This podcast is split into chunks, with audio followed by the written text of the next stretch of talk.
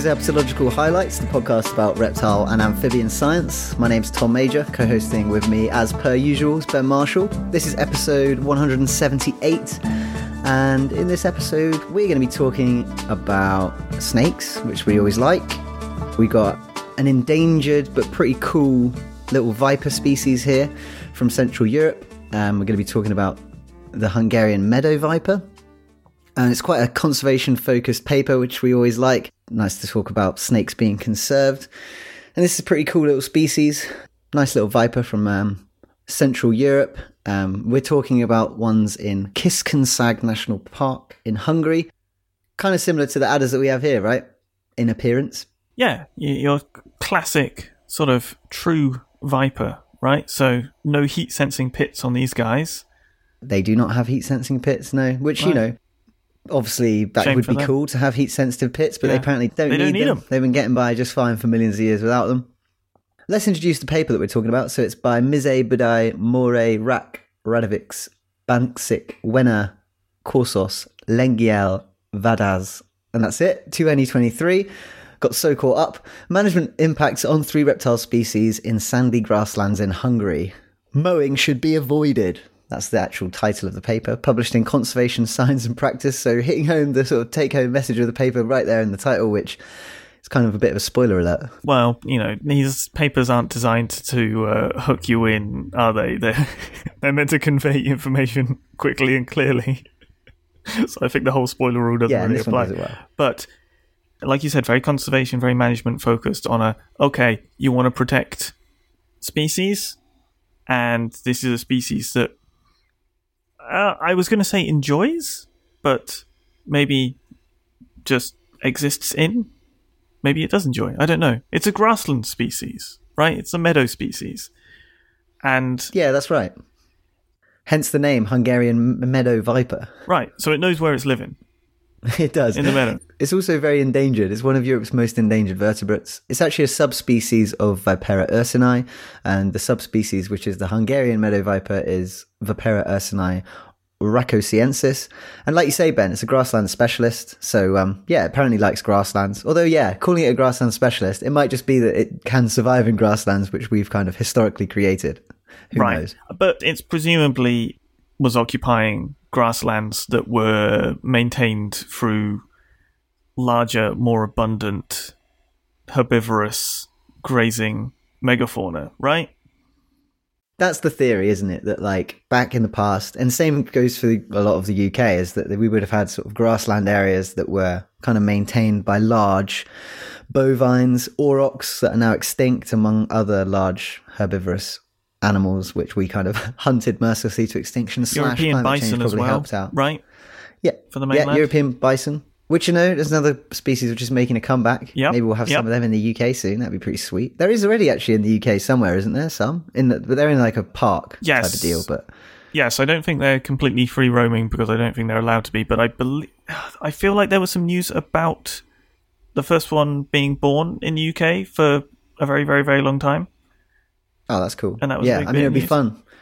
It would be good to have them back around. I mean, yeah, it's a common conservation practice here in the UK at the moment, especially with the popularity of rewilding and like trying to sort of naturally manage ecosystems rather than doing things which are too harsh or dramatic or like labor intensive, is to release herbivores places and um, hopefully they're sort of diversifying the landscape of vegetation and creating little ruts and divots for different animals to live. That's the idea behind it.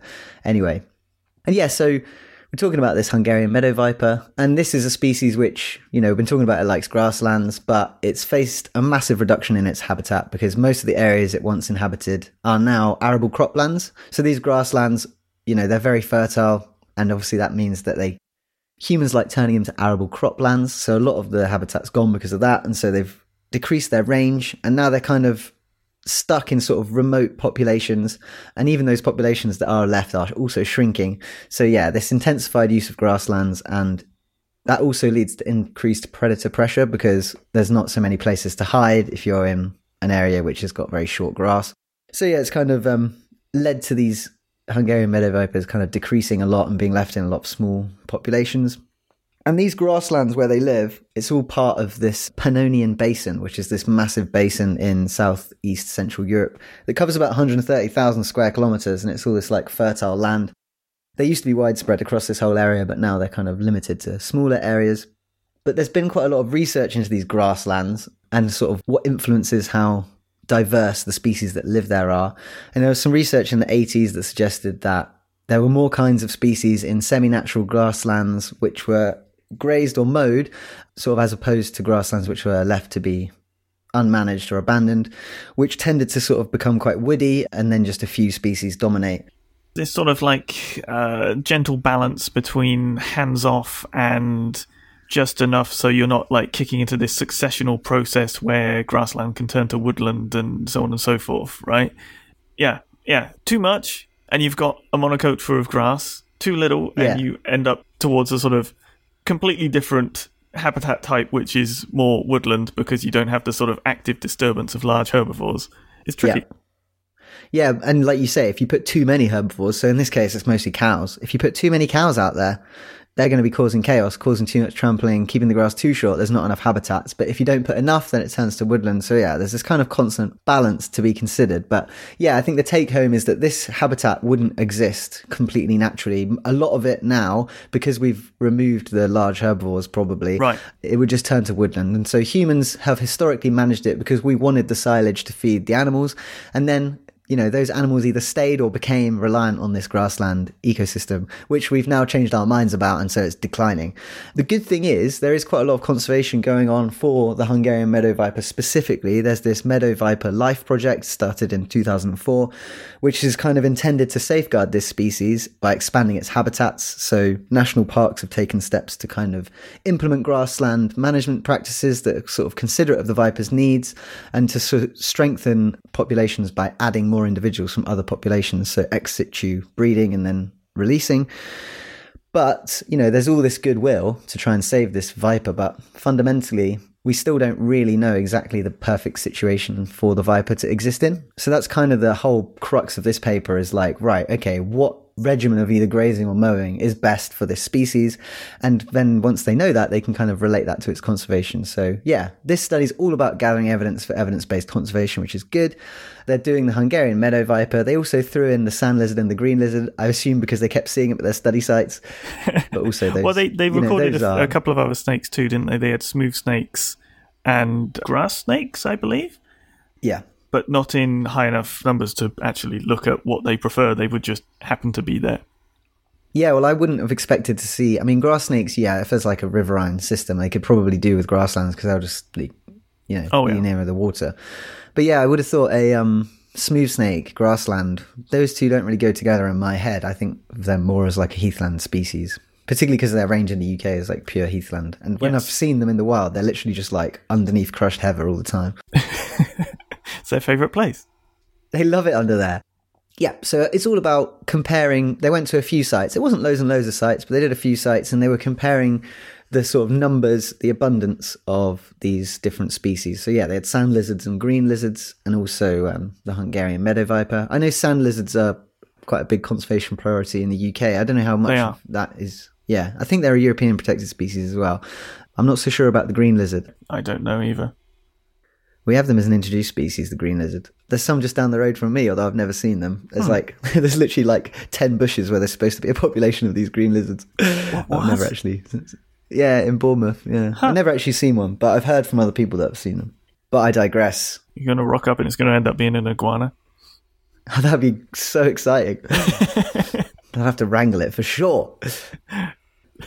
so yeah, they're comparing the sort of mowing or grazing regimes and looking at the density of these different reptiles, and the picture is pretty clear, right? I mean, yeah, this is hence it being in the title. Mowing bad. mowing bad. Yeah.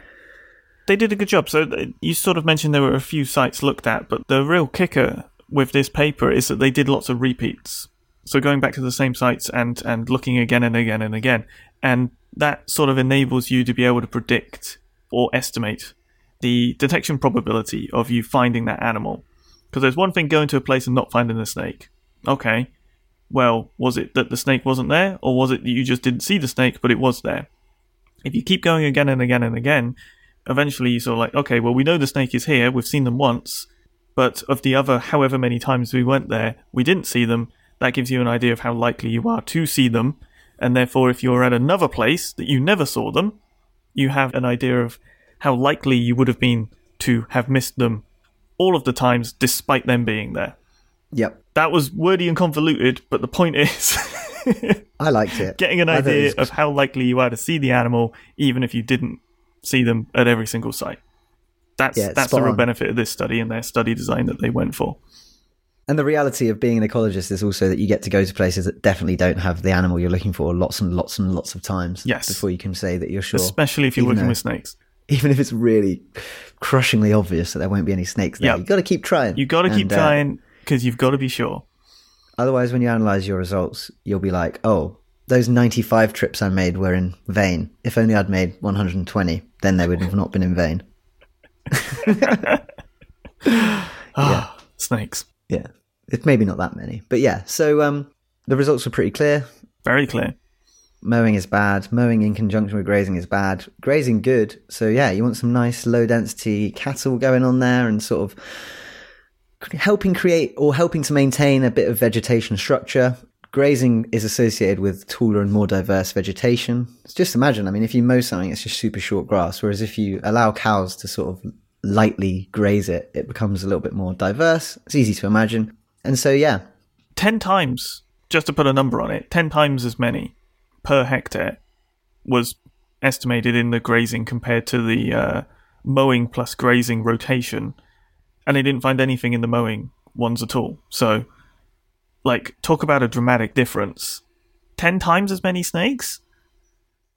Yeah, that's a big deal. And, you know, Right. obviously, there's the dual threat from mowing. It's not just the fact that it changes the habitat, but also you directly mince them up when you're actually doing Exactly. mowing because Yeah. snakes didn't co-evolve with mowers. Well, and the whole like disturbance of a machine vibrating the earth. you know, it's not exactly like they're peaceful, peaceful machines to run over, run over grassland. No. And the park rangers locally were not surprised by this finding. They kind of had already foreseen that they were disappearing from mown grasslands in quite a short period. So yeah, the kind of advice stemming from this is just to halt mowing really, um, shift towards low intensity cattle grazing, especially where it kind of hasn't already been implemented. But also it's kind of reinforcing the conservation measures that they're already doing, which is probably pretty gratifying to the people doing them. So um, Yeah, yeah, yeah. Adding numbers to that to back it up, yeah, must be very gratifying. Yeah, strong conservation for this um, really nice little, yeah, like we say, a little viper a little zigzag down its back, like grey snake or grey sort of light brown snake with a dark zigzag down its back. Classic little viper.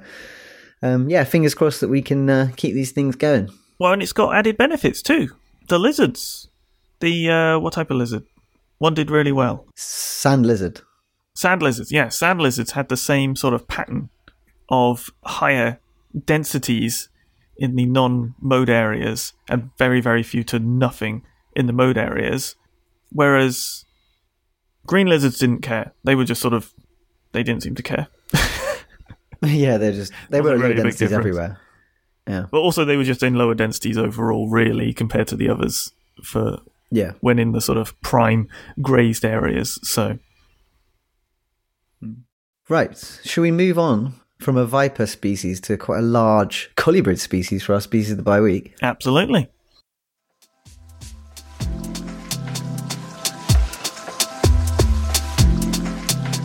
Okay, so we got a paper by Jablonski, Ribeiro Jr., Simonov, Šoltys, and Meiri, 2023, brand new. A new rare, small ranged, and endangered mountain snake of the genus Elaphe from the southern Levant, published in Scientific Reports. So, yeah, we got a new species in the genus Elaphe. Elaphe is like, well, it was once a much bigger genus with more snakes in it. It's kind of been split up, but this was like all the rat snakes in the world were assigned to Elaphe when they were first described, or Coluber actually, but Elaphe kind of collated them all. A super genus. Yeah, they've sort of been split off as time's gone on. Yeah, the study species that I studied, the Aesculapian snake, was reclassified from Elaphe to Zamenis as an example. But these are um, large, non venomous snakes from Europe and Asia. They're all pretty cool, mainly because they're quite big. They sort of tend, I would say, to be kind of plain brownish, generally. That's maybe a little bit unfair, but some of them look crazy, like Elaphe quatuorlineata, which is one of the ones that this species is that we're going to talk about has sort of been described as distinct from. Is quite a nice one because it's got four really thick black lines on it, which looks quite striking. quite Striking. striking. Yeah. Hence the name quatuorlineata. But yeah, beefy snake. That one is over two meters.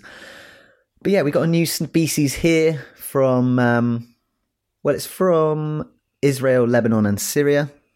And so there's this population of uh, snakes that was known to be in the genus Elaphe, which has only been known to science for about 50 years. And it has like 400 kilometers separating it from other sort of individuals in Elaphe. So that's quite a long, long way. Quite separated. Yeah. Yeah.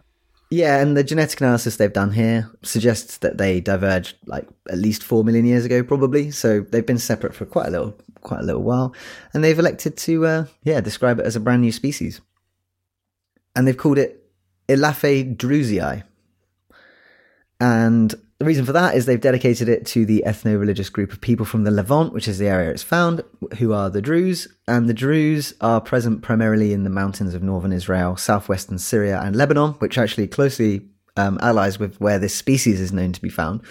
And yeah, so also the most densely populated Druze communities are in Mount Lebanon, which is the main distribution range of this new species, according to the data they presented here. So, yeah, Elaphe druzei, named after the Druze ethnic people, which is um, quite a fitting name.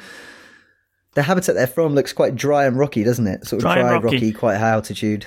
A haven for a Saxicolous species, I would say, You're or one right. that likes small scrubs, yeah. shrubs. And uh, I mentioned that it's quite, you know, the other, the congeners in Elaphe are generally quite plain, although not always. But this snake's pretty cool looking, I would say. It's um, Definitely.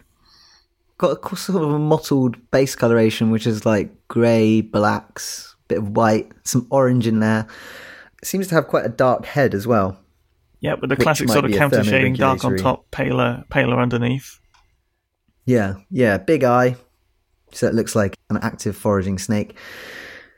Yeah, stalking these rocky mountains with About- quite sparse vegetation. A meter long, SVL. The longest one they had was one and a half meters, SVL. Yeah, quite chunky. Yeah. Solid looking snake.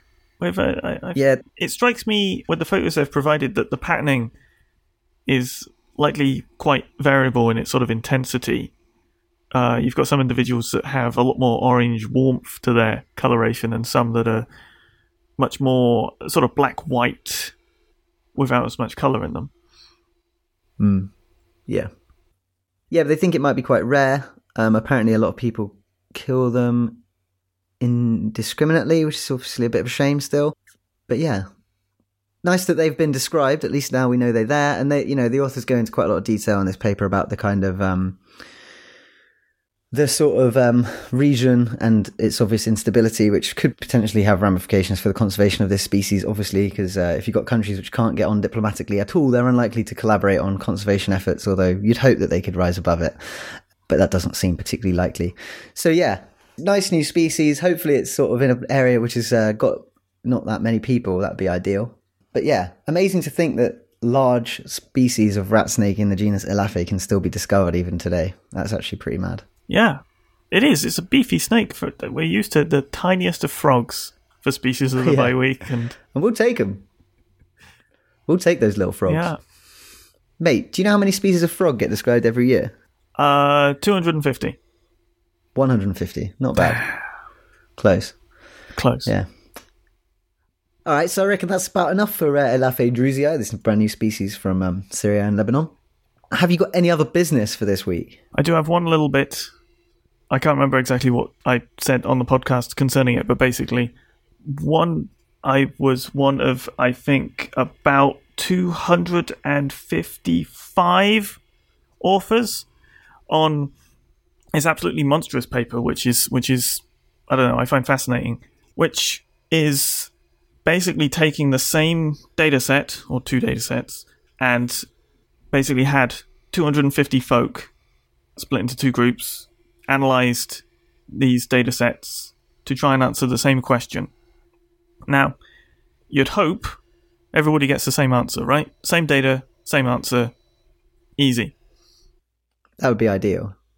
I mean, potentially it would be ideal, or it would indicate really rigid, uninventive thinking. So maybe that wouldn't actually be ideal. But the point is, the actual, it's been done. It's been done now, and it's out in preprint, and it's going to pop up in um, BMC Biology soon. Um, I'll throw a link in the show notes to the preprint. But results are done. Results are in. So you now you can see how 250 plus researchers analyze exactly the same data set to answer the same questions and see how it's not exactly the same. And it's one of those that you can sort of take the results in different lights and in different ways, whether you are mega pessimistic about it or more optimistic about it, because there was a lot of variation. So, one of the questions was seeing how uh, blue tit fledgling success changed, basically, what led to greater or lesser success. So, you can imagine the sort of scenario okay, what counts as success? What variables would I put into a model to predict that? What do I think would matter? How would I formulate that model? Are there any weird outliers that I would exclude? And all these sort of questions and judgment calls all get added up and will result in a whole variety of different sort of actual answers and conclusions. The optimistic take is that pretty much all of them, the vast majority, suggested the same sort of answer, the same sort of overall conclusion, which is good because you think, okay, well, even if you sort of do a slightly different model, you're essentially getting the same answer, even if the specifics of the numbers are a little bit different. That is gratifying. it'd be yeah. If that wasn't the case, it'd be pretty nuts. Right, but this is the thing. So there was a second data set about eucalyptus growth and grass seedling success or something along those lines. I didn't do that one, so I'm not as familiar. But that basically showed a greater mix of results in relation to whether it was positive effect or negative effect but the sort of suggestion is that the effect, you know, the true effect, the real answer might have been actually closer to zero, so you're more likely to get this flip flop between positive and negative. So, more pessimistic take was okay, well, in this instance, you could have people look at the same data and to get two completely different answers that would actually lead to completely different conclusions. You'd think that only one would be right, but I don't think any of it's quite as simple as that but yeah, I think it's absolutely fascinating. I think it's wicked to see how, you know, just the differences in who's doing the analysis can have such an impact on the results you get at the end. Mm. I think it's quite gratifying to see that the sort of data itself is probably more important than the researcher for instances where there is a clear effect, like the blue tit one. But I think it also just reminds people that the choices you make during analysis do matter and you've got to be careful of that, and you've got to be careful of your own, maybe sort of not necessarily biases, but but preferences for formulating questions or answers in a certain way. Maybe, yeah, yeah. Is there anything I'm sort of missing that you'd like to know? No, I think you're right. I mean, I think like yeah, it's just a good reminder that we're sort of fallible animals ourselves, and like yeah, depending on how you approach things, it could end up looking differently. Yeah, I'm not even sure if fallible is the right word because it's not necessary. In these instances, you're never going to know the actual effect between, uh, I don't know, a number of blue tits in a nest and fledgling success. Because any model that you're running, anything that you're trying to sort of analyze in that front is some weird abstraction from reality. So you're never going to have that perfect model that actually describes the numeric relationship between those two things. So it's not even like some people are more right or more wrong, because we can't really tell that because it's a weird abstraction. Even, you know, agreement isn't necessarily a good proxy for being correct, right? Because you could just have the vast majority of people being wrong. It's very unlikely because we sort of operate on the assumption that a whole bunch of experts getting together and trying to analyze the same thing, the chances are most of them are going to be correct. But it's not actually a guarantee of that. But it's the best thing you've got in the absence of knowing the actual truth. But yeah, it gets very philosophical very quickly of like what you actually care about. But um, I love it as a proxy. Yeah, it's very cool. It's a really cool idea to actually, you know, uh, kudos to whoever like organized that because that must have been absolutely wild. It nuts, absolutely nuts. Uh, Yeah. Wrangling Herding cats, 250 would've plus thought. people, Yeah. amazing. Yeah. Well, yeah, congratulations to all 250. That's really cool. Look forward to reading it in, in full. Yeah, I think I haven't got any other business for this week. So I guess we can pretty much leave it there. If you want to get in touch with us, you can. herphighlights at gmail.com. If you've got any questions or you want to correct us on something we said, or you've got some comments on anything really, just get in touch. Um, we're also on social media. You can find us on there. Shout out to the um, patrons, patreon.com slash herp highlights if you want to support the podcast. Yeah, big ups. And also, it's Christmas coming up. Check out our Redbubble store, redbubble.com slash herp highlights. Buy a t shirt for somebody for Christmas. Yeah. All right. Thanks for listening. Thanks for listening.